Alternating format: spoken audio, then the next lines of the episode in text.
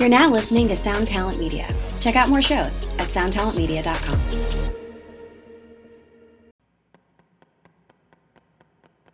This episode is brought to you by Summer School Electronics. Summer School Electronics is a pedal company from Syracuse, New York, making incredible stuff. There are a few summer school devices knocking around the shred shed, and I can tell you from personal experience, they sound great, they hold up, and Mark is a super cool dude. The first pedal I saw from them was the Science Fair, which is a parallel classic drive and distortion. And now they've released a new parallel concept called the Class Reunion. The Class Reunion takes a 90s muff style circuit and combines it with their Trash Panda, which is like a soft clipping, high gain amp in a box style circuit. And it is a super, super versatile combination with all kinds of clipping options, parallel blending. It's really, really rad, a really cool idea, and I think you should check it out. So go over to summerschoolelectronics.com, that's summerschoolelectronics.com, and check them out today.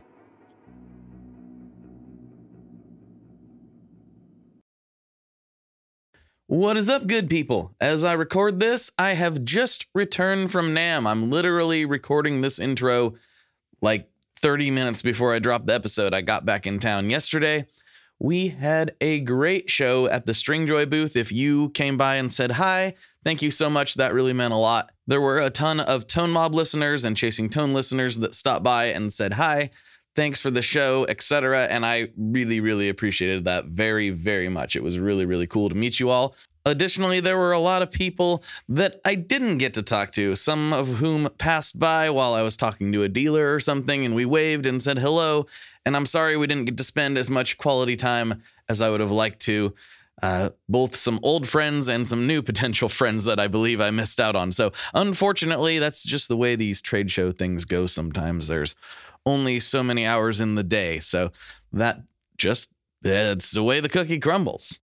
But like I said, Stringjoy had a great show. We made a lot of great contacts. We talked to a lot of new dealers, and we are really, really excited for the future. If you happen to have a favorite dealer in your town that we're not carried in, have them hit us up. That's the way these things tend to work. When the customers are asking for things, that's when the dealers take action. So if you have a favorite dealer in your town that does not carry Stringjoy, have them hit us up. We would love to talk to them. And I think we have a pretty solid pitch that's just helpful for the dealer, for us, and for you guys. So please have your favorite dealer hit us up. We would very, very much appreciate that. All right. You know somebody else I met at NAMM? well, actually, I met him on this podcast, but we met in person at NAMM is Daniel, this week's guest. Daniel plays guitar in a band called Fit for a King, which, if you're a fan of metalcore at all, I am sure you have heard of at the very least and probably heard at some point. They're a great band. He's a great dude, and we dive right on into it. So let's get to the episode. Here we go.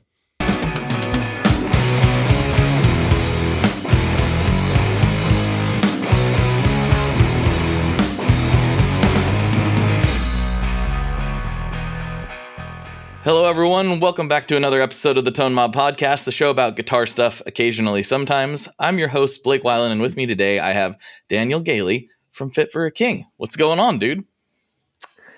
Dude, doing well. Uh, thanks for having me. Stoked to be here. Yeah, this is a this is a good time. Uh, we were talking off the off the air, I guess. Always always sounds weird to say off the air because this isn't on the air, but you know. Yeah. You uh, just got from back from Japan, which is a bucket list place for me as well. And you uh, you mentioned that it was beautiful. You enjoyed Japan? Oh, dude, amazing! Um, just did one show over there. Um, it's actually uh, I'm in two bands, so I play in Fit for a King primarily, but uh, I play in another band called Phineas. Mm-hmm.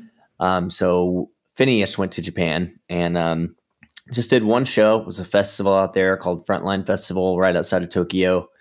And um, dude, it was amazing. Um, show was great, but like honestly, like the show was like the least cool part of the trip. it was just like, okay, cool, we ripped a gig in Japan. That's amazing.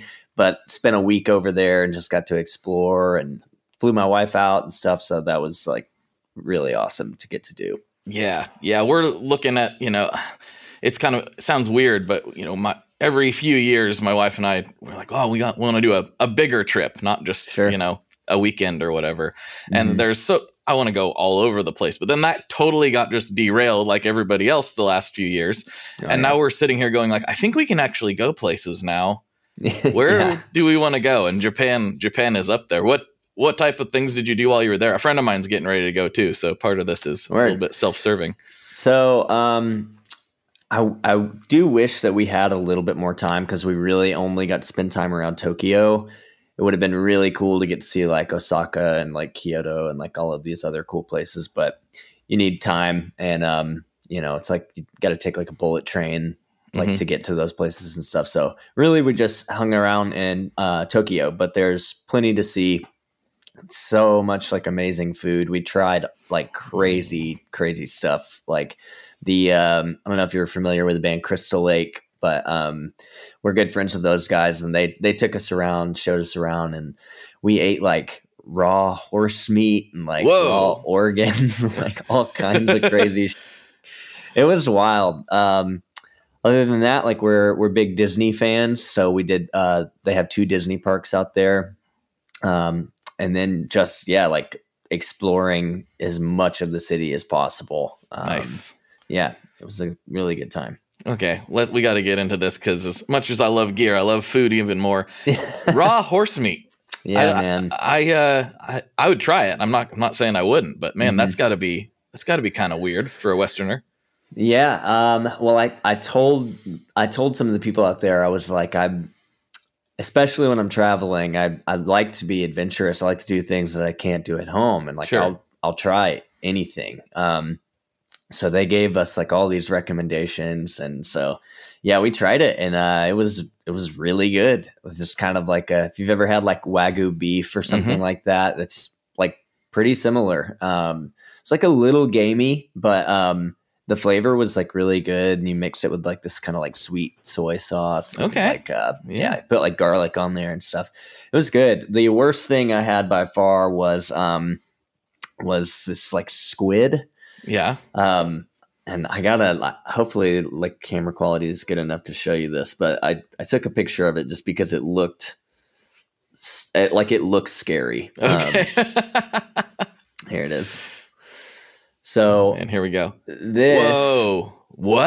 I don't know if it'll. F- yeah, it's like you Okay, can got it, see yeah. like it's like its eyes and like, dude, it was so bad. I I couldn't finish it. Like I, and it just you chew nonstop. It never shrinks down like enough to swallow. So that was that was pretty rough. But um, yeah, all the other stuff that sounds way crazier actually was like really delicious and Mhm. definitely would would eat again. So Yeah.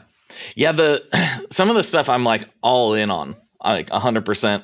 oh yeah, But but I I did my friend sent me a video. He's like, "Would you eat this?" cuz I'm kind of like you. I'm fairly adventurous too. Mhm. And it was like a, a living squid. Like it was Oh, still man. alive and yeah. it's like wriggling around in their mouth and stuff. I'm Like I'm like I, I'll go places, but I can't do that. I, Yeah, I, I draw the Mm. line there. Well, I guess it would depend on just like what constitutes as eating, because like I'll, I'll I'll like throw something in to just like down the hatch swallow, but I no, I don't think I could chew something living. It'd have to be like glass of water, take it like a pill or something, you know? right, but then it's like in there swimming Yeah. around for a little Yeah. while. I don't know. That seems. yeah, this, I'd have Mm, to have a I'd had I'd have to have a few cold ones, I think, before uh before doing something like that. yeah, yeah. I might have to have more than a few. hmm Yeah. So speaking of that, like, what is the general like? You hear all these stories, right? What is the general culture around alcohol like there? Sometimes you hear like, "Oh, people are just hammered in the street," but I don't, I don't know. What's it like over there? I only saw one dude um, the whole time that we were there. That was like, like he was gone. I mean, by the time that we, granted, this was like five a.m. You know, after like late night, like karaoke, like all you know, the whole thing. Yeah. This dude was like laid out on the street, like paramedics were like taking him away. Oh no. but that was uh, like a rarity. That was that was the only person that I saw. Like, because it is legal to like drink on the street there and everything, but people are so respectful and so like you know proper and everything that it's I'd I'd say that's got to be pretty rare to have people anyone that's going to be trash like that is probably going to be someone visiting. You know, right?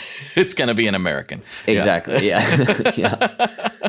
But yeah, it was it was cool though. I mean, it was. Uh, I'm a big um, beer guy, Mm-hmm. and uh, Japan's not really like the place. Like if you're like all into like different types of beer, it's mainly just like lagers and pilsners. But Mhm. like they're good. I didn't have anything bad. You know. Yeah. So, The, I know. Yeah, I've always I've been into the craft beer thing for quite a while. A little less so in the last few years. It's got, I kind of got a little bit bored with it, but yeah. uh, that's one thing that Japan is known for is like their whiskeys and stuff. And so I, yeah.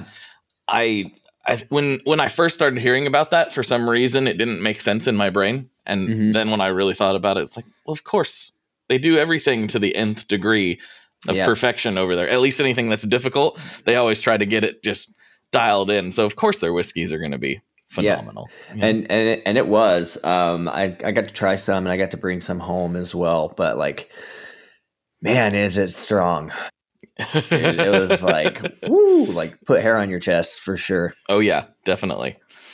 Yeah. Well, that's probably uh, enough with the Japan segment of the podcast. That this is brought to you by the tourism board for Japan. Mhm. Yeah, but uh, let's talk about you. So obviously, this is a guitar podcast in theory, and uh, we talk about guitars. But when did you start playing, and how did that lead to you know playing shows in Japan? sure um so i started playing guitar uh, when i was nine years old. Um i'm 34 now. I'll let i'll let listeners do the math there. Um but i've been playing for a long time. And um you know like throughout high school it's kind of like i've always been into like um i know i guess like i'd consider you know like classic rock kind of stuff. Like started playing guitar because of like van halen and stuff like that boston bands like that in high school kind of started getting into like more metal and stuff. And um you know played around in some like local bands and whatnot. Uh, and then pretty much right out of high school i got uh, the opportunity to start touring with a band called becoming the archetype. And this would have probably been around like 2009 or something like that. Toured with them for a few years um, got to go to like south africa with those guys like just crazy opportunity you know for somebody who was just like kind of just like playing in local bands and uh, bedroom before that you know Mm-hmm. um, so through them, uh, met the Phineas guys, um, who I still play shows with occasionally. We don't tour as much anymore, but um, still try to stay somewhat active. Um, still do records every couple years, and then it's it's really just kind of been like climbing a ladder. Like met the met the fit guys through touring with Phineas, and um, yeah, like just kind of happened to where they needed somebody, and I was just like, yeah, like I'll I'll do that. Um, so yeah, it's been just like a long road of um, just touring, touring, touring, like, Mhm. and just you know being at the right place, right time, meeting the right people. So um, yeah, yeah, And has your gear tastes or preferences changed you know, with band to band, or have you largely stuck to the same stuff? I am like definitely uh, a creature of habit. Um, I pretty much always play the same shape. Just like I, I play ESP guitars, um, so I'm pretty much always playing like something with a double cut, like an M or like a. I've been really into like their snapper models, but um, everything always has to have a Floyd Rose, big Floyd guy. Um, and yeah, I mean, I would say that like more so maybe like the the amp side of things have changed, but it's also largely because like a lot of the things that exist now didn't exist when I, Sure, started playing sure. guitar. Um, so a lot of that has changed, but um, you know, I've I've been with ESP for a pretty long time now. But growing up, you know, I had some like I had like a couple Ibanez's and um, you know, I think I had like a, a Jackson at one point, stuff like that. So all like pretty pretty similar style guitars. Um, 24 frets, gotta have it. Um, and Floyd, that, that those are really my only two like um like must haves in a guitar. Uh, but but yeah, I mean, it's, and as far as amps and stuff, it's like we've we've been on uh, Kempers for like the last several years now, but um, we're actually moving over to uh, quads pretty Oh, soon. nice. So I'm, I'm excited about that. Mm-hmm. Much smaller, more convenient to uh, kind of carry around. I like I can never take my Kemper home because it's just so inconvenient. So it Right. just stays in Texas with the with the band stuff, you know. What do you play at home?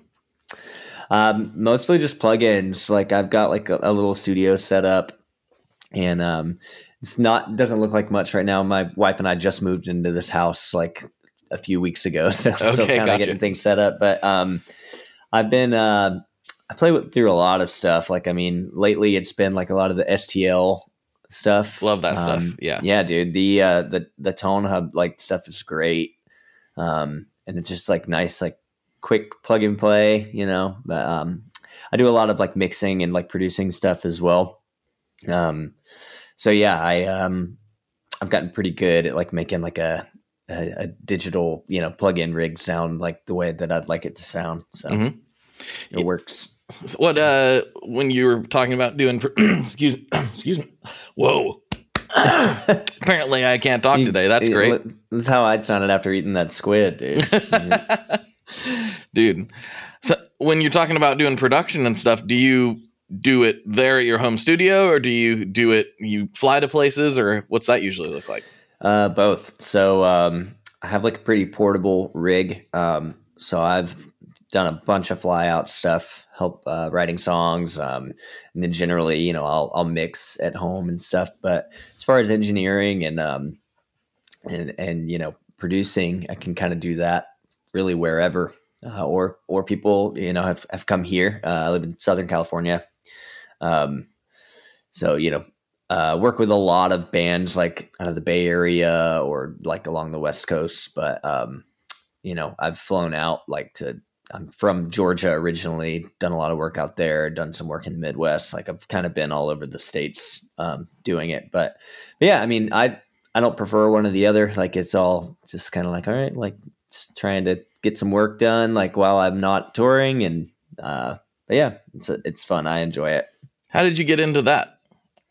So that kind of started from uh, back when I was first, uh, you know, starting to play in bands and just needing a way to um, kind of help write and like see things like more full picture. And I actually started with um, uh, software called Guitar Pro.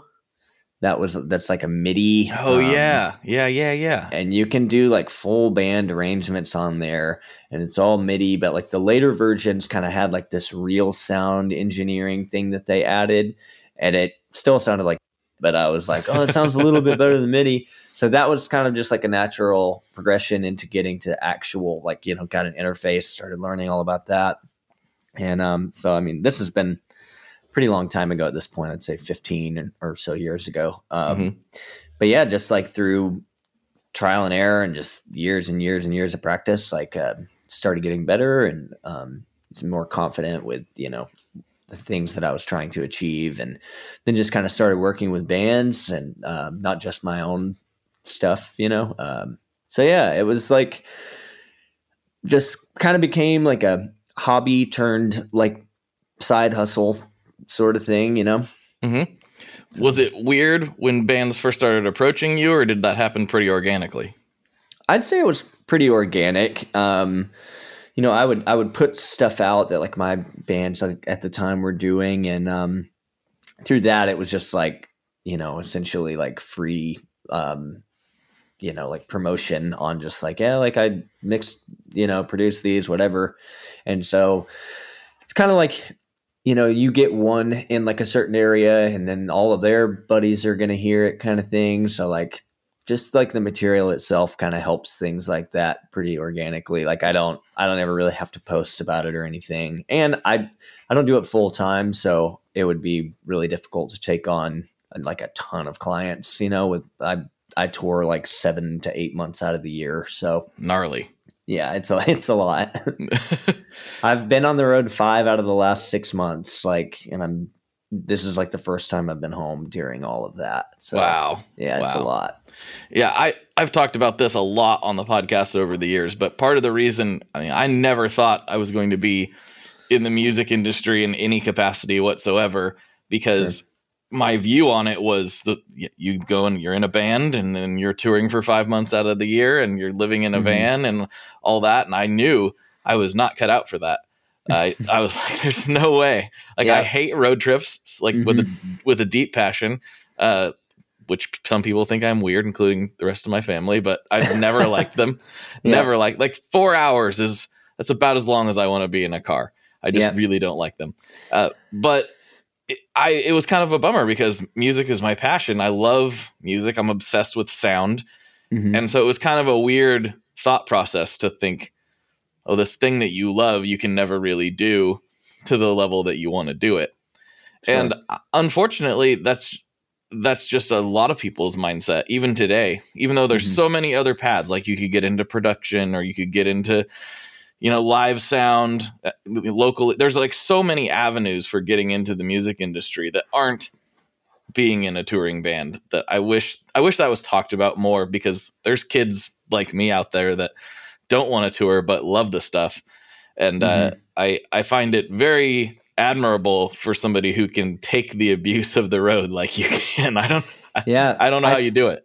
I think I owe a lot of that just to like starting really young. To be honest, like who knows if you know, like if I were to start now, I'd probably be like, this sucks, Right. You know what I mean? But like, it's just really, it's like you know, people who like worked the same job for a long time, they're like, oh, it's like all I really know, and like that's that's very true. You know what I Mhm. mean? Like even through like all of my like relationships and stuff, it's like that's just like we're used to it. Like my my wife and I like COVID was the longest period of time that we'd ever spent like in the same area together, which Right. is crazy to think about for most people, but yeah, I mean that that's just what we're used to. We're both like pretty independent people and and it, it we make it work and uh, I mean it, it's at the end of the day like I love what I do, but it's it's a career, you know what I mean? So it's Mhm. like got to work to make a living. This is kind of my like I didn't like go to college or anything like that. Like I this is uh this is it for right now, you know. Mhm. Totally. Yeah, it's uh you're right. I didn't really think about it in those terms, but I remember all the jobs that I would used to have, lots of nights, lots of weekends, lots of, lots of random. I remember working on a boat one evening, it wasn't even evening, it was like 2 in the morning. And one of my friends was texting me and I was like, "Oh, sorry, I got to go. I got to go do whatever with this boat." And he's like, "What do you mean with a boat? It's 2 in the morning." like, dude, I'm at work. Yep. yep. and and he's just like it was so foreign to him that some, anybody would he you know he thought I was partying or something. I don't know what he thought I was doing. yeah. But uh, it was normal to me Mhm. and normal to to lots of people. I think the the world doesn't doesn't realize how many people work odd shifts and schedules and the 9 to 5 is what everyone talks about, but there are so many people that fall outside of that in all kinds of different jobs. Yeah, definitely. And I, you know, I, I think it's one of the I, you either get like one of two things. Like whenever you know, like you're talking about your buddy being like, "What the hell do you mean?" But like, you know, like I have like some family members who will kind of be like that, or or you always get like the, "Oh, like you're still trying to do the band thing," and it's just like, "Oh, like you mean my my job, like I like have been doing for like two decades nearly, like." Yeah, I still do that. Um, so yeah, it's it's just funny. Like, but I I think it's hard for people to understand who, you know, um, just are, nine to five is like really the only thing that they know. So it's like a very crazy concept unless you're like in the military that you're just traveling that much for work and Mhm. um and making money. You know, like I think that's like the thing that shocks people the most is just you hear all of these um bands talking about how like it's not like a a fruitful career and everything. And I just think that a lot of that really just depends on whether you're smart about it or not. Obviously, there's a level of, of success that you need to reach to to be able to um, obtain that. But I mean, it's it's just like any other job. Like you take it seriously and you work hard. Like you know, you you're gonna make a living. So Mhm. Hi, I'm Vincent, and I'm here to talk about the Meris Mercury X. My dad's always going on and on about how cool Meris is. He really went off on one about the Mercury X the other day. He said something about a 4800 hertz sample rate and 99 preset locations and 33 banks, and something along the lines of the most advanced reverb pedal ever devised by man? That's all true, but I only care about one thing. This pedal sounds sick. So make sure you check out the Mercury X and all the other fine products at Meris.us, as well as fine retailers worldwide. All right, Dad, now can I have my Pocky?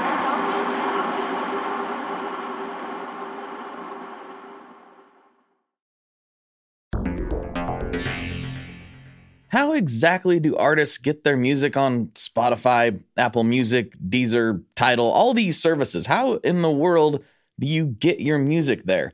Well, in the past, you had to use something called a record label. But these days, you can use DistroKid. DistroKid is the absolute easiest way to get your music up on streaming services, and it's the most affordable way to do so. Not only do plans start at $22.99 for the entire year, that's less than 2 bucks a month, DistroKid also does not take a cut of your streaming revenue, unlike some other services out there.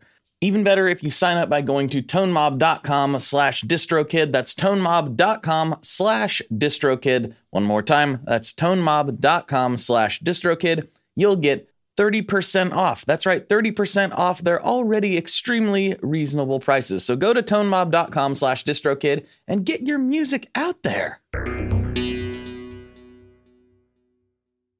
And I think it really depends.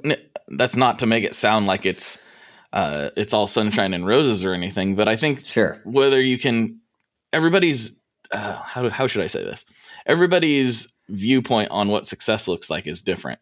Mm-hmm. You know, for me, just the fact that I get to do it and I can do it consistently and full time, like this is my job. Wow, Yep. that's like to me, I'm like, cool. One, check that off. Like that's success to me. To Yeah. some people, they might go like, man, that guy doesn't make any, hardly any money hmm you know, to me, but I'm comfortable and I'm fine. It it really just depends on your viewpoint, I suppose. Some people they Totally. maybe they're looking at it like, oh, we don't make as much money as Gene Simmons, so therefore there's no money in it, even though they, you know, they Yeah. might make six figures or something. Who knows? Totally. Yeah, man. And it's like you you never know what can happen with things like that. I mean, uh, you know, I ate I ate for a long time, a long, long time, and would Oh, be yeah. gone, you know, the same amount of time. Just be like, you know, like I, I brought like eight hundred dollars home. You know, it's like it's not.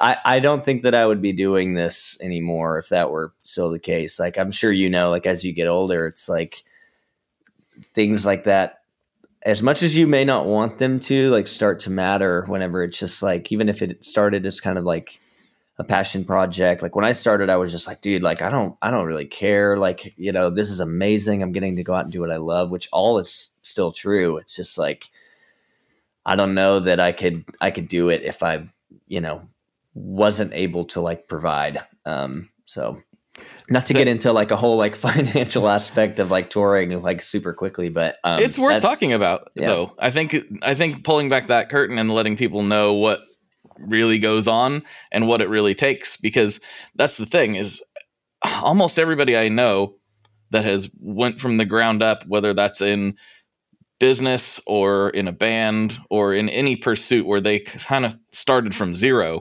Mhm. or close to zero it's the, the story's all the ways the same it's like oh yeah we didn't make any money for like five plus years Yep. Mhm. and I think some people will hear that and go, How do you not make any money? Did you have a rich daddy? You know, like you, you have to make money. And I think people get that distorted. It's like, okay, we didn't make any money bec as the band or as the company or whatever.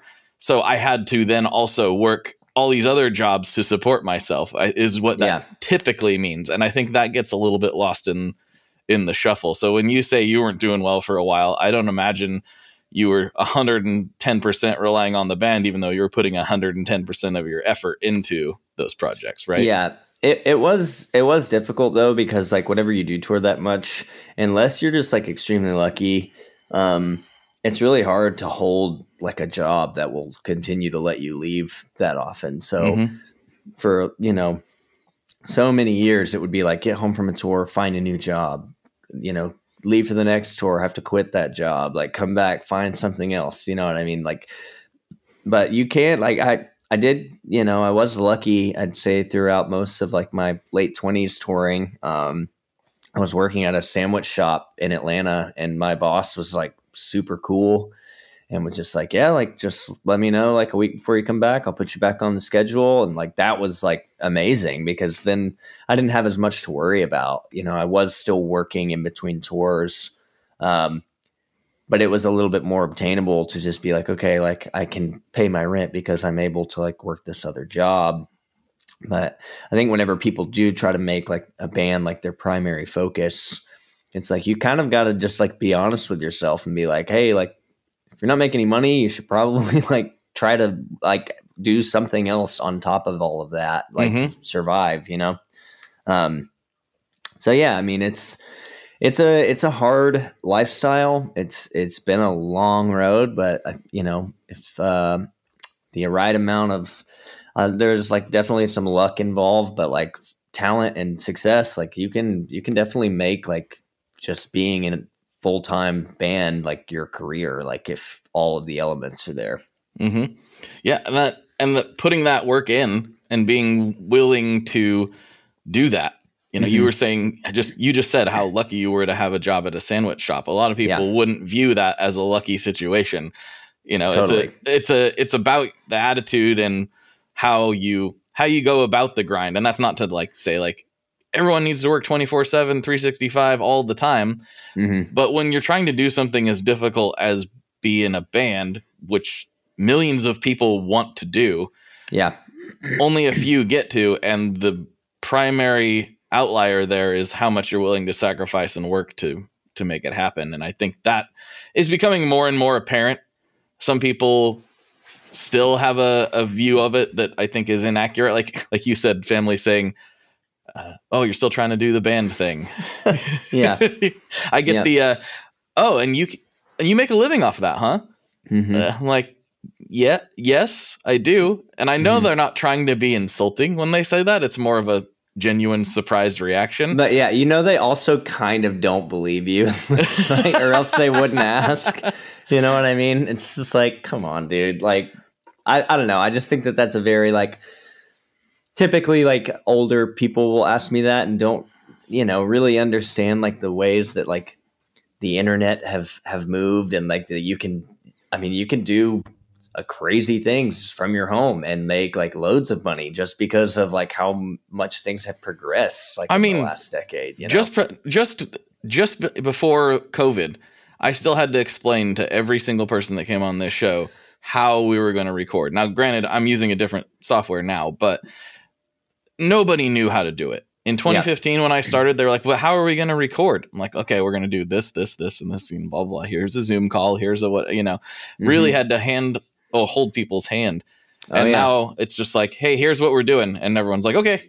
There's no question about it. because every every band dude ever streamed on Twitch during COVID because that was the only thing you could do to make any money. so now everybody's like, myself included, I've got like this camera set up and like you know you know. But yeah, it's funny how how kind of time changes things like that. Mhm. Uh, Sorry, I kind of interrupted your your train of thought there. But no, no, it's it's totally fine. That's that's a really funny point. That after COVID, I'm sure everyone was just like, "Oh yeah, sure, like yep, be there at 11." You know, Mhm. like no no setup time or anything. It's that's Yep. funny. Yep. Yep. But yeah, it's it is kind of funny that people still even with all that and everybody knows things have changed. Everyone has a supercomputer in their pocket, you know, no Mhm. matter what age they are practically. hmm And even still people are like, "So you can you can make a living doing that, huh?" You know, I'm sure people would hear like Fit's music like and be like, "Wow, people like that screaming stuff, huh?" Mhm. it's like, Yeah. it's- it's been a thing for like 45 years now or however long hardcore stuff's been around hmm maybe longer and people still don't fully realize how many different options there are in this day and age which is kind of fascinating to me as somebody who's obsessed with different options Yeah, definitely. And I, another thing after COVID, I feel like um, predominantly heavy music is um, is bigger than ever right now. Yeah. You see all of these different tours selling out and like doing so well, and um, it's really cool to see, man. Like it is. Um, I don't know if it was just you know a lot of people released really great music, or if after you know spending two years in like solitary confinement essentially in some states that people are just like, we miss this so much. We're not going to take this for granted anymore. And, but like, it, it really is amazing to see um, how like well like everything is going like in the heavy music world. It's really cool. I, d- I wanted to ask you about that. I've brought this up on a few episodes lately.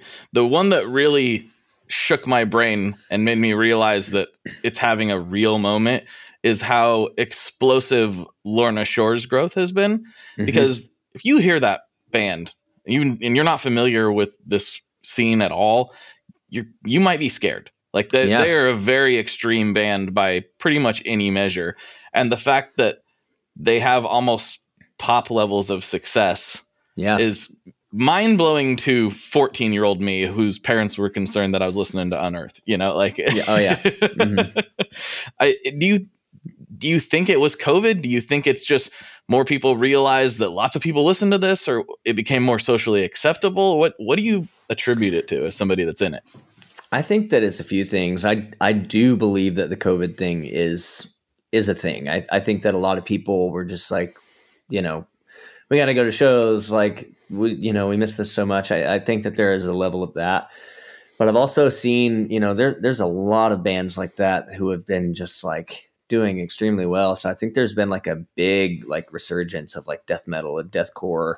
Mm-hmm. Um, like that is has been really cool. I mean, you know, like bands like Shadow of Intent, like um, Lorna, like there there's like a, a bunch of new bands who like are insane that you know the the last bands that were really doing things like that or like I, I put it into like categories of like you know older bands now you got all these like up and comers but you know it's like you got things like the, the black dahlia murder and mm-hmm. like uh, suicide silence bands like that now you've got all of like these these like young bucks who are coming in and they're it's like they're even crazier like so I think the music has just gotten even more extreme, and um, yeah, there's just like a, a, a big popularity around that that style that we that we've seen, and it, it it is crazy to see a band like Lorna Shore do as well as they have, uh, and I think that the internet is another um, factor because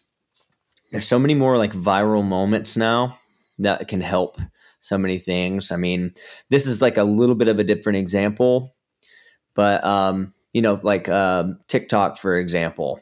Um, I don't use it. I don't even really like. I've seen videos, but that's the first thing that in my lifetime that someone's been like, "Hey, this is a thing now," and I'm like, "Oh, I'm getting old. I don't understand this." You know? yes, yes, but it has been crazy to see, you know, like to the Hellfire, like all the crazy like pig noises, like kind of popped off on there, and then boom, like big band. Like we just did a tour with um with Pierce the Veil, mm-hmm. and a song that's freaking ten years old, like explodes on TikTok, and now you've got all these like fourteen year old kids like obsessed with Pierce the Veil. And it's like this song was written like before you were born, dude. Right. Like, you know, so like I, I think that that's a huge factor as well.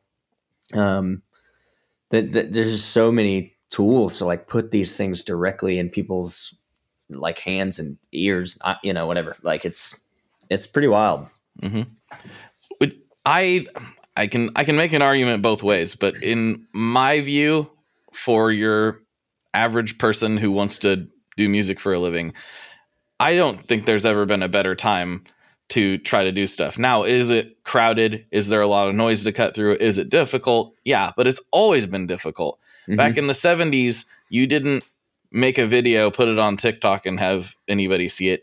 You got in a van and toured around the country constantly, playing every single dive bar that you p- possibly could in hopes that one or two people might think it was cool and yeah. buy the buy a vinyl if you could afford to go record one, which most people couldn't. Mm-hmm. You know, and now we we can record really great sounding music in our houses. Yeah, and publish it for anyone to find. And you know, I don't know. Uh, to me, like some people say, there's like a quality quantity thing going on. I don't know. I feel like there's a lot of good stuff out there, and, and it's never been better to a better time to get started. What do you think about that?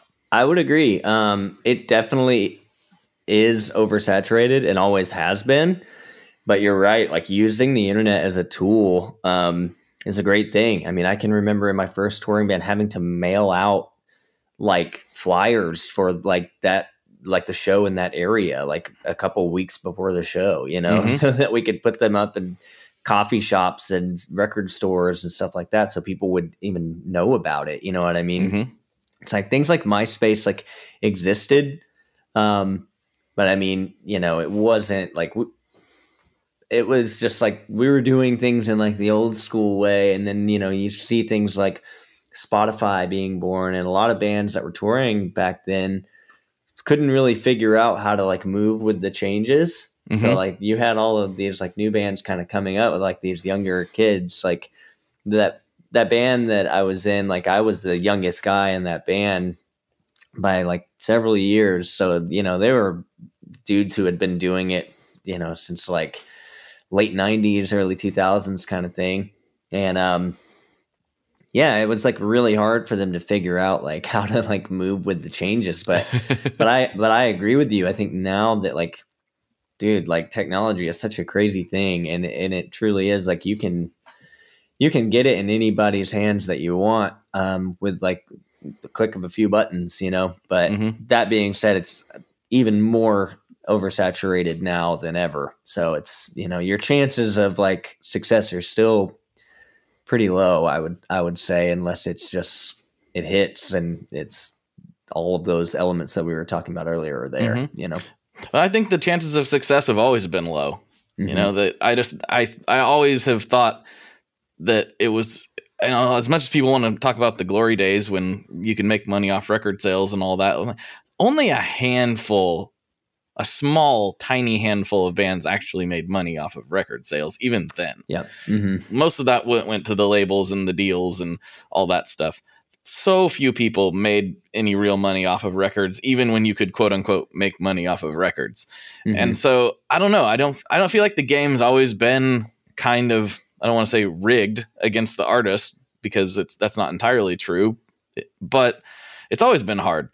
And the only difference now is that it's a, just a different kind of hard, I think. Yeah. Is is the way the way I view it, but it's um it's cool though cuz I get to do things like this and talk to Yeah. people like you that uh, that this didn't exist before the internet. So for all of its bad points, I, I got to give the internet some credit. the internet's pretty cool, man. Like Mhm. it's uh it's definitely made the the world that we're in um a more entertaining, excuse me, and um b just like you know what's going on, like things that you you know may have struggled to find out about like Mhm. back in the day it's just like oh there it is just scrolling through instagram like now i know that so and so is going to be here in like a couple weeks you know Mhm. like it's pretty cool it is. It's very cool. I just had a weird flashback. I remember. You remember purevolume.com? You remember Oh, that yeah. website? So I- definitely my band had a couple songs on there and I forgot that I used to do this, and this is the hackiest thing. But I, I had that pure volume page posted, and I would make random accounts on Yahoo Answers, okay and I would ask because Yahoo Answers was primarily just like, uh, what's the word? Um, it was not. It wasn't really algorithmic. It was. Mhm. Uh, it would. It was time based. Basically, it would pop up okay whatever was newest would would pop up or pop up first. So I put in the like, hey, what do you guys think about this band and hit it. And just to see like 20 people go and like listen to listen to the band. It was kind of a weird hack just to get people's feedback. yeah And people started catching on, of course. Some pe- people are like, stop pushing people to your band page, you know. But largely people would go and listen and, and leave feedback. And I remember thinking how crazy that was at the time. yeah And now that's just on steroids. Well, yeah, I mean that's that's the grind, baby. Like you gotta like do whatever you can to get like your music in people's ears, dude. Like it's it's always been that way. So Mhm. Yeah, it's a it's a tough thing. It, but you got to think back to like how did you find your favorite bands? totally, It wasn't by accident. yeah, So somebody had to push that to you at some point somehow, whether it was your friend Mhm. or whatever. But all of your favorite bands came from some sort of guerrilla marketing at some point. oh yeah, definitely. So, who in, yeah. Who inspires you these days? Who do you look up to like when you're when you're just trying to write or trying to get some inspiration, who are you putting on and listening to right now? Man, I um that's a good question cuz I I used to like listen to like a whole lot of like influences like um to kind of get in the mood for like writing and everything.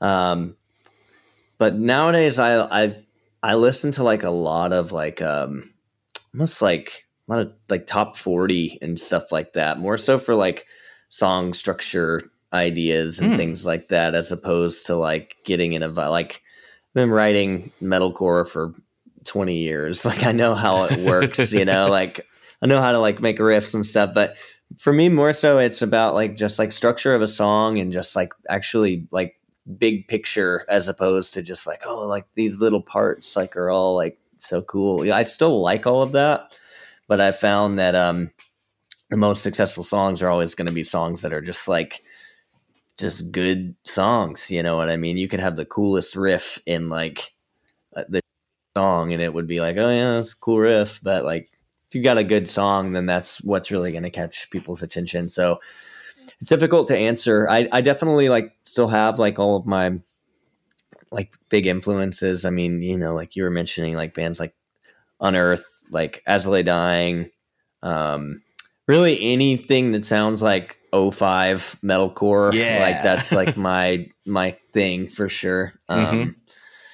so yeah, I mean, you know, I I still listen to to metal like at times. I listen to a lot of pop punk now. My wife and I are really into pop punk. Um but really just like anything that's like that I it could be any genre, anything that I just think is like a well written song is Mhm. kind of like what inspires me nowadays. So And I, I think that's become, it sounds kind of weird to say. I don't know if this is because of the internet or if people just got tired of being pigeonholed, but that's become more acceptable in Mhm. niche scenes to say that you listen to a lot of other things. I remember back in when I was growing up, we're the same age. If you were into punk, you didn't talk about what Britney Spears song you liked. You know, that wasn't cool. Now it's not really cool to just listen to one thing.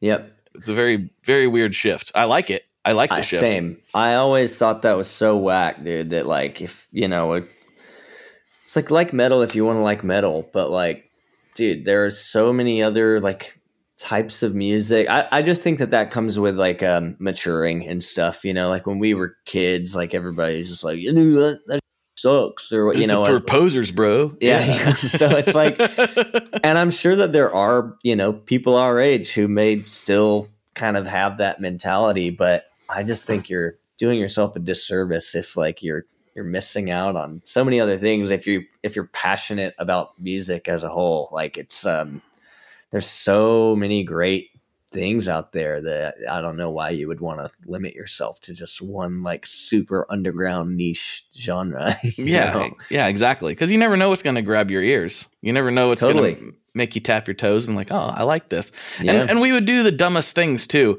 Uh, I'm sure you remember all this, but I remember like for some reason it was if you were a hardcore kid, it was acceptable to listen to New Found Glory because they came from hardcore. But if you listen to any band that, that sounded exactly the same as New Found Glory that Yep. didn't come from a hardcore band, all of a sudden it was like, no, no, no, no, you can't, oh, Yeah. no, no, no, no, you can't be doing that.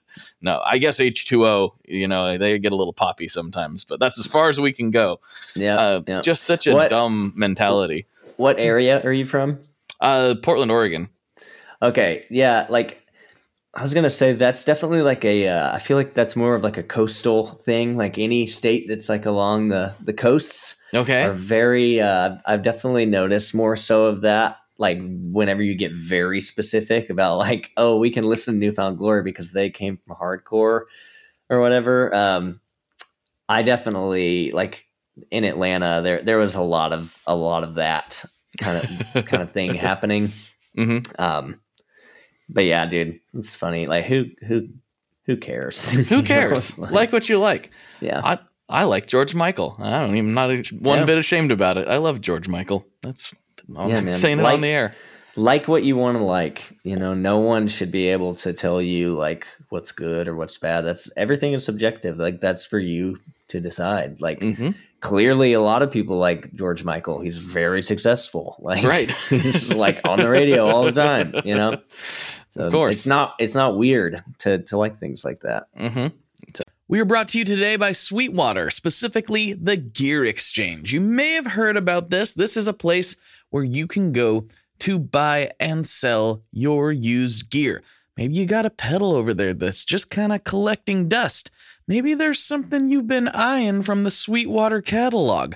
Well, right now is a great time to turn that unused gear into something you're actually going to use. Even better, if you sell on the Gear Exchange, you can keep 100% of the sale as long as you choose a Sweetwater gift card as your payout method. That is not too shabby because let's be honest, most of this buying and selling we do is just to fund new gear purchases, and that is a great way to reach a wide variety of customers and keep 100% in your pocket, or rather on your pedal board. So go check out the Sweetwater Gear Exchange and turn that unused gear into something that's actually going to help you write that next huge riff.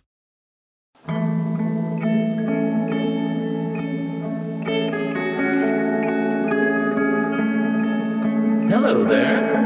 I'd like to introduce you to your new best friend, the Chase Bliss Audio Lossy. Lossy is a collaboration between Chase Bliss and Goodhertz. And it's meant to give you some control over those weird digital artifacts that come with very compressed audio. You're hearing it right now. all the changes that are taking place are strictly coming from my playing dynamics. I'm just interacting with the pedal and letting it do its thing. And some true stereo goodness. If you'd like some more details about Lossy, I'd invite you to head over to chaseblissaudio.com. I think you're gonna like what you find. Totally, totally, totally. So, do you have uh, anything? This is we're getting sort of close-ish to the end of the podcast, and I, I have uh some classic questions I like to dive into with the guests. Cool. But bef- before we do that, I like to give the guests a chance to take the floor, say anything they want to say, plug anything they want to plug, shout out anybody they want to shout out. You got a, a few thousand people you're talking to right now, so Word. I can't like announce anything just yet, but um, we're going to be announcing uh, summer tour very soon. That's going to be a pretty big like a, arena uh, gig tour, so that'll be very cool. This Sweet. is all with uh, Fit for a King. Be on the lookout uh, for that. Lot more touring coming up this year. I have like the next three months off, and I'm very very excited about that. But, like, nice. starting in July, like throughout the rest of the year, like it's going to be just tour, tour, tour uh, once again. So a lot of lot of cool tour announcements coming up. Um, it's a, a really big um, like co-headliner tour that we're doing um, later this year. That's going to be uh, a big one as well. So just keep an eye out, like for for touring. I mean, that's really most of what we're doing. Um, we're going to start writing for a new record in May. Um, those are the plans. That's that's pretty much it. Other than that, I'm just gonna be chilling, um, sitting at home, uh, catching up on sleep. That's about it. yeah, you deserve it, man. Well, that sounds very cool. I look forward to seeing that tour announcement. Hopefully, you're coming through the Yeah, Portland man. area. That would be sick. We can eat some pizza and hang out or whatever. Would love that. That'd be great. Uh, but yeah, this is uh, this has been a really good chat. I really enjoyed hanging out, spending the time. So I really appreciate it. Thank you. Yeah, man. Thank you again for having me. It's been of course, awesome. of course.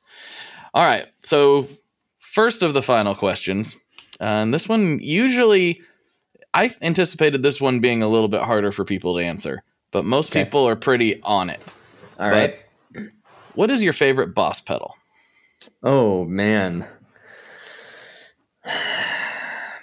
That is tough for me, um, and I'll try not to give too long-winded of an answer here. Go as long like, as you got. Go for it.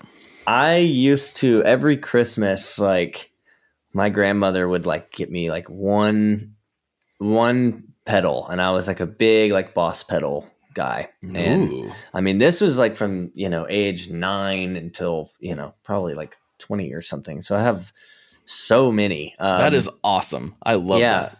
And it, what's funny is, you know, like when I was young, I would always like just be like, ooh, like I, I want on the flanger or the phaser, like that I would like never use now. But, um, dude, I think that probably the most important one and the really the only one that I still use, uh, I'd have to go with the tuner. The tuner. That's got to Yeah. be the most popular response. The TU I- too. I figured it'd e- either be that or like the, um, like the, what is it? Like the metal, the metal zone or The metal zone, Um, MT2. yeah. Yeah, yeah, yeah. Uh, I think it's. I think that tuner seems like it would uh, make sense. I think that's still in a lot of that it still exists in a lot of people's rigs. I'm sure. So Do you still have all of those pedals that your grandma got you? I I don't have them here. They're all like in like at my parents' house in Georgia somewhere. Like since I don't run a live like rig anymore. Um, Mhm. All that stuff's just built in. I don't have it, you know. But I should probably get those just to like have at the house, mess around with. It'd be fun. Oh, it's a good time, especially if you're doing production stuff. You bring Mhm. them out, reamp things, and you know tweak things in real time. It'd be it'd be a blast. Yep.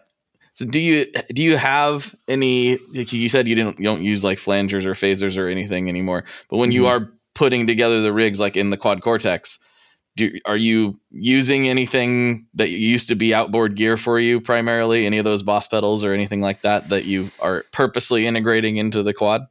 So we haven't gotten the quads yet, so I can't comment on that. I'll have to like kind of learn how to use all of that once we do get them.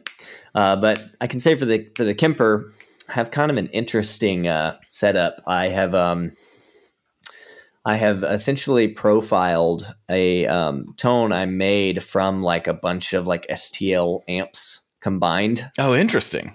and uh, it sounds crazy. And um, I profiled that through the Kemper just to like have something that I could like use for like my own tone, and I've been using that for for a, a, while now, and it's served me pretty well.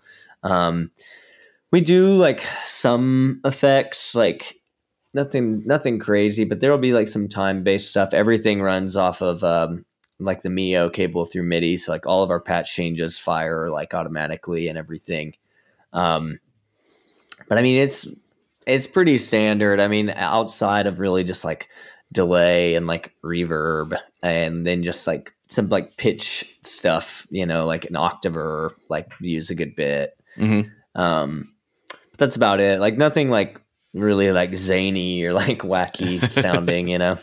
So So I this is a little bit of a sidebar, and we'll get into the the last question. But how did how does the pro, I understand how profiling works with the you know like a real quote unquote rig in the room. How do you Mhm. do it with STL stuff? Did you have like two computers or I'm No, my, bra- um, I don't understand. I'm confused. I'm a it's Old man. It's, it's somewhat the same way. Um, just like you have to have like your your lines all set up correctly from like the interface to the to the Kemper. Mhm. Um, but essentially, like you can have like a um, like a profile like that already exists like on the Kemper that's like kind of close to whatever you're going for. It's got to if it's like a distorted profile, needs to be a distorted tone kind Sure. of thing.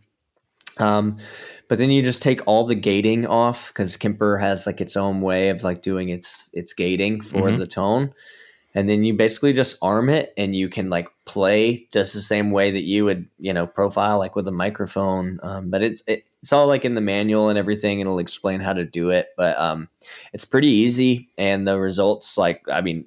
I can't tell the difference other than Kemper does like a a special thing i feel like with with profiling especially if it's from like you know a, a plugin or something and the only difference that i can tell is a positive one. It feels like um the uh the ir that like i guess kemper gives it almost makes it feel like there's more movement. It, it feels more like uh, even more like playing through like an actual amp. Interesting. um, which is like really crazy but um that's really the, like it, everything sounds the same. It just like the feel of it like is uh is a little bit better i think after profiling through the kemper. That's um, very unexpected.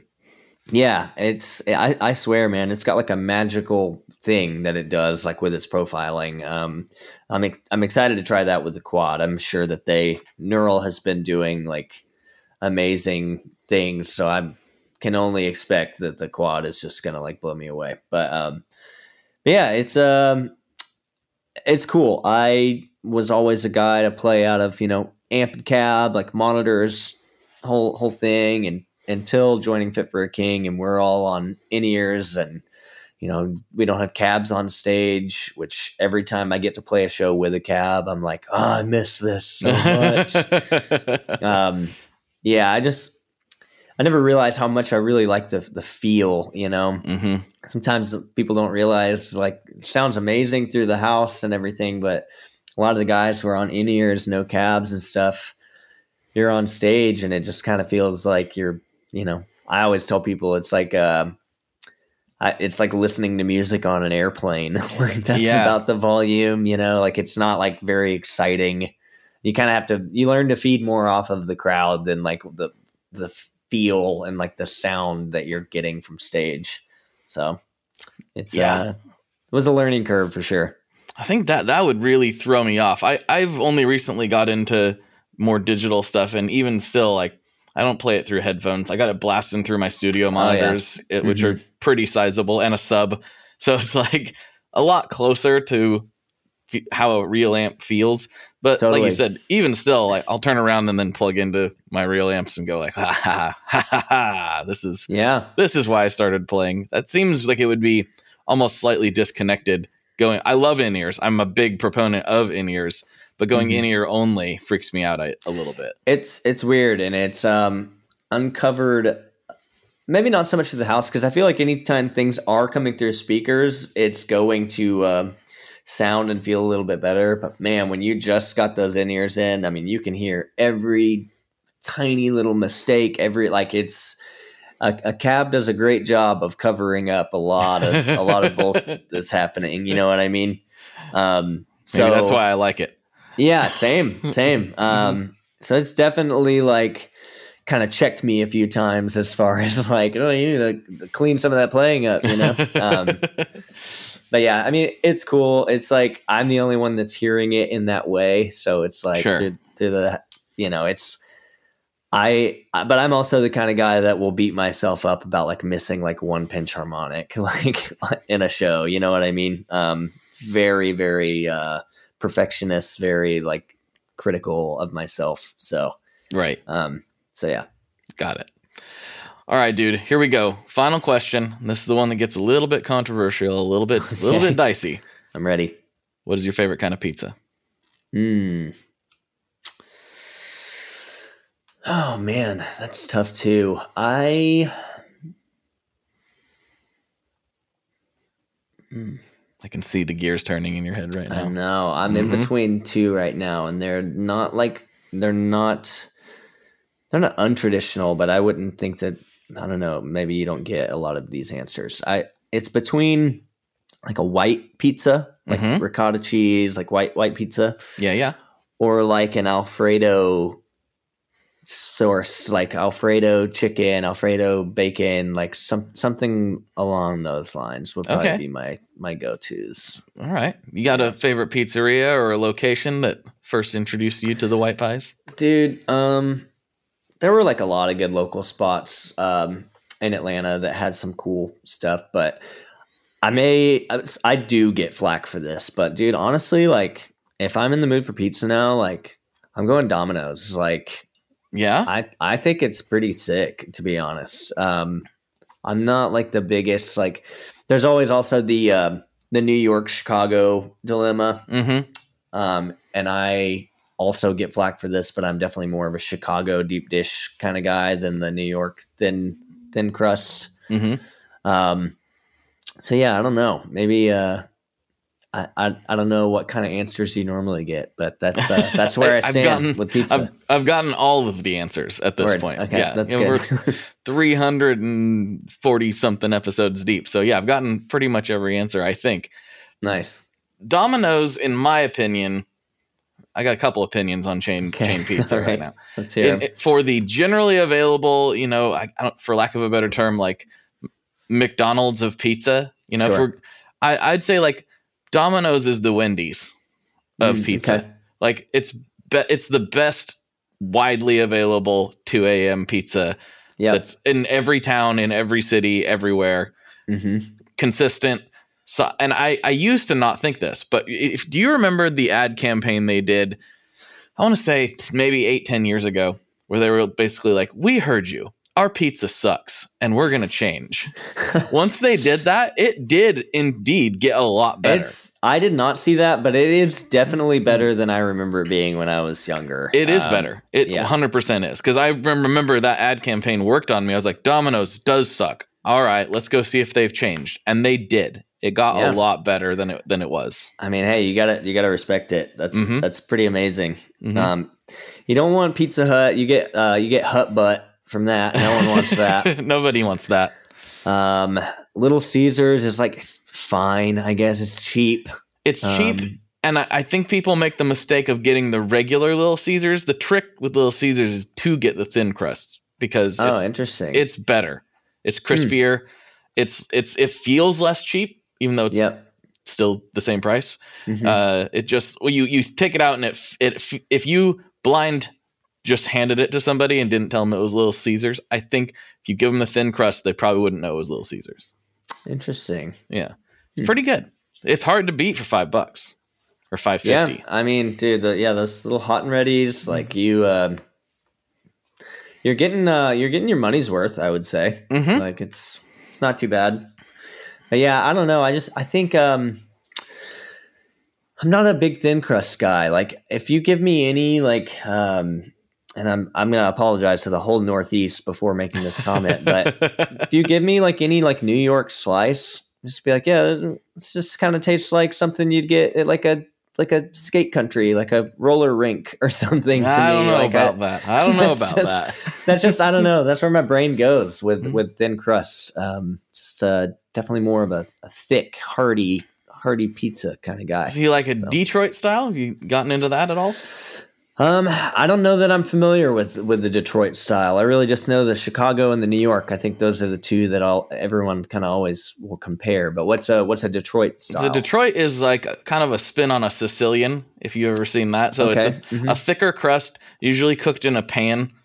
Um, okay. and it's it's my favorite. Ver- I, I no, I should say I like Chicago style pizza, Mhm. but I don't. It's not what I'm craving when I'm like I'm in the mood for pizza. I'm not thinking Sure. about that. I think of that as like a a, a pizza cousin, like a Mhm. calzone. A calzone's okay. not really a pizza, but it's kind of a pizza.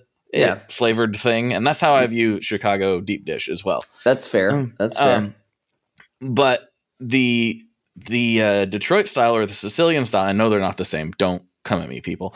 Uh, they're similar though. They're, they're, Okay. It's gonna be like roughly about a half inch thick of bread on the bottom of the crust, I could get down with that. yeah. That sounds good. and uh, you know traditional sauce and cheese and meat, like whatever toppings.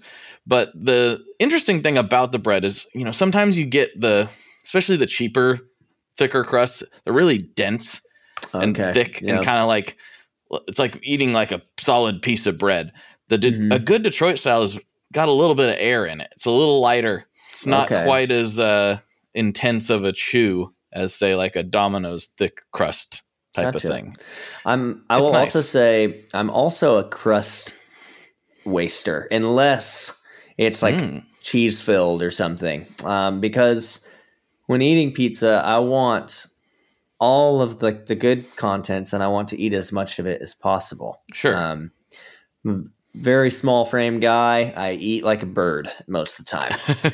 So, um, yeah, I will say that, you know, doing something deep dish is definitely going to be a lot more filling because of just like how much like bread and stuff is going on. But Mhm. I typically will not eat the crust because it's just like, well, no, I only want like the bread with like the good stuff on it. If I wanted just like bread with like some seasoning, then I would just get like Garlic bread. or Yeah. something, you know? Right. So, so yeah, that's another like I guess good point to make with my uh my pizza uh endeavors. Mm-hmm. So, Yeah.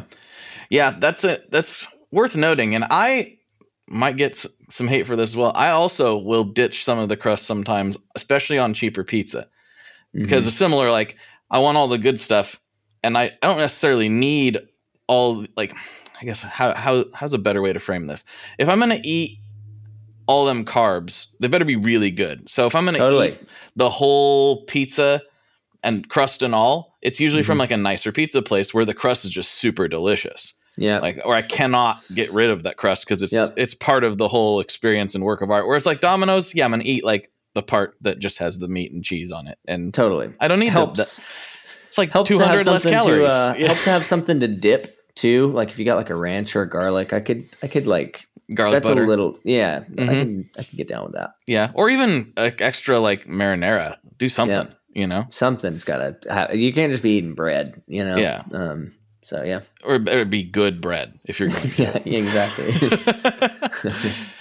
well, dude, thank you so much for hanging out. This was a blast. I really enjoyed the conversation. I enjoyed yeah. the uh, Same. the insight, and I'm excited to see what we get into on Patreon.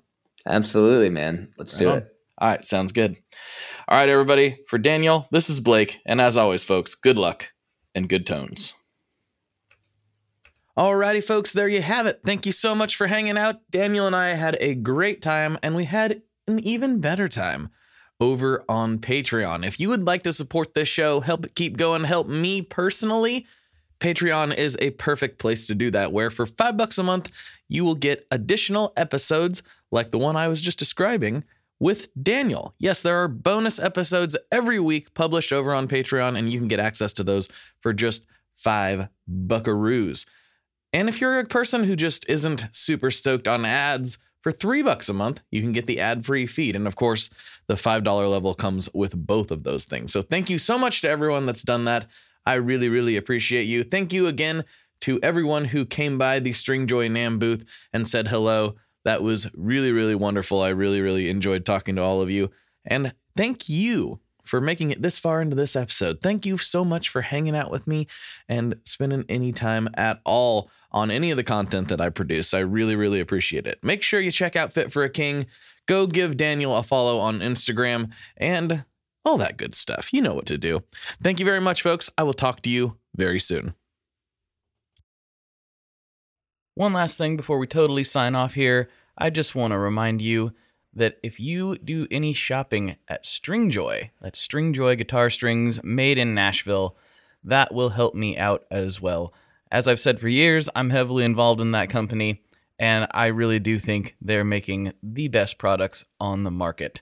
So if you would like to try custom strings, go to tonemob.com slash stringjoy and check them out today. I seriously, seriously, seriously love what the team down there is doing. I help them out with all kinds of things, and by you supporting them, you are also supporting me as well. And hey, you need some strings, so why not get some custom strings just for your guitar and playing style? Again, the link for that is tonemob.com slash stringjoy, and that will take you right to their website, and you can do all your shopping through there, and that will help everyone involved out. So thank you very much. Talk to you next time. We are brought to you by the wonderful folks at Gun Street Wiring Shop. Yes, Gun Street Wiring Shop. I've talked about them before. I used to say based out of Bend, Oregon, but guess what? Sean moved to my neck of the woods. Sean's in Portland. Sean is awesome and has helped me with a bunch of stuff lately. And if you have wiring needs for your guitar, he can help you too.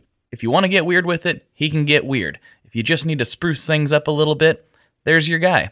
He takes all the guesswork out of doing your guitar wiring and he makes it simple, and his customer service is top notch. And I can't say enough good things about Gunstreet as a company. I really respect Sean and what he's all about, and the product is top notch. I've got three different guitars that now have Gunstreet harnesses in them, and I could not be happier. So go to gunstreetwiringshop.com and check them out. Hey, this is Dewey Halpus, host of Peer Pleasure on the Sound Talent Media Podcast Network. Join me each week as I explore another long form conversation with one of your favorite musicians, actors, comedians, or creatives. From Chino Moreno of the Deftones, John Gourley of Portugal the Man, to Fat Mike from NoFX and Ian MacKaye from Fugazi and Minor Threat, we go all over the map. From Fall Out Boy to Slayer, Peer Pleasure has it all. Check us out now on Sound Talent Media. The Helping Friendly podcast explores the music and fan experience of Phish through interviews and deep dives on shows and tours. For more than 10 years, we've created insightful and fun discussions about our favorite band, and with the help of our guests and thematic series, we're still discovering new angles of appreciation for Phish. And when the band is on tour, we provide a review of every show the following day. As one of our listeners said, any Phish fans that enjoy meandering conversations and incredible insight on new and old Phish shows, this is for you. Highly recommend. It's not just about the band and the shows, it's about the journey getting there. Throughout 2024, we're going to be running down the top 25 Phish tours of all time, and that'll be interspersed with show reviews and regular episodes. Join us and check out the Helping Friendly podcast wherever you get your podcasts.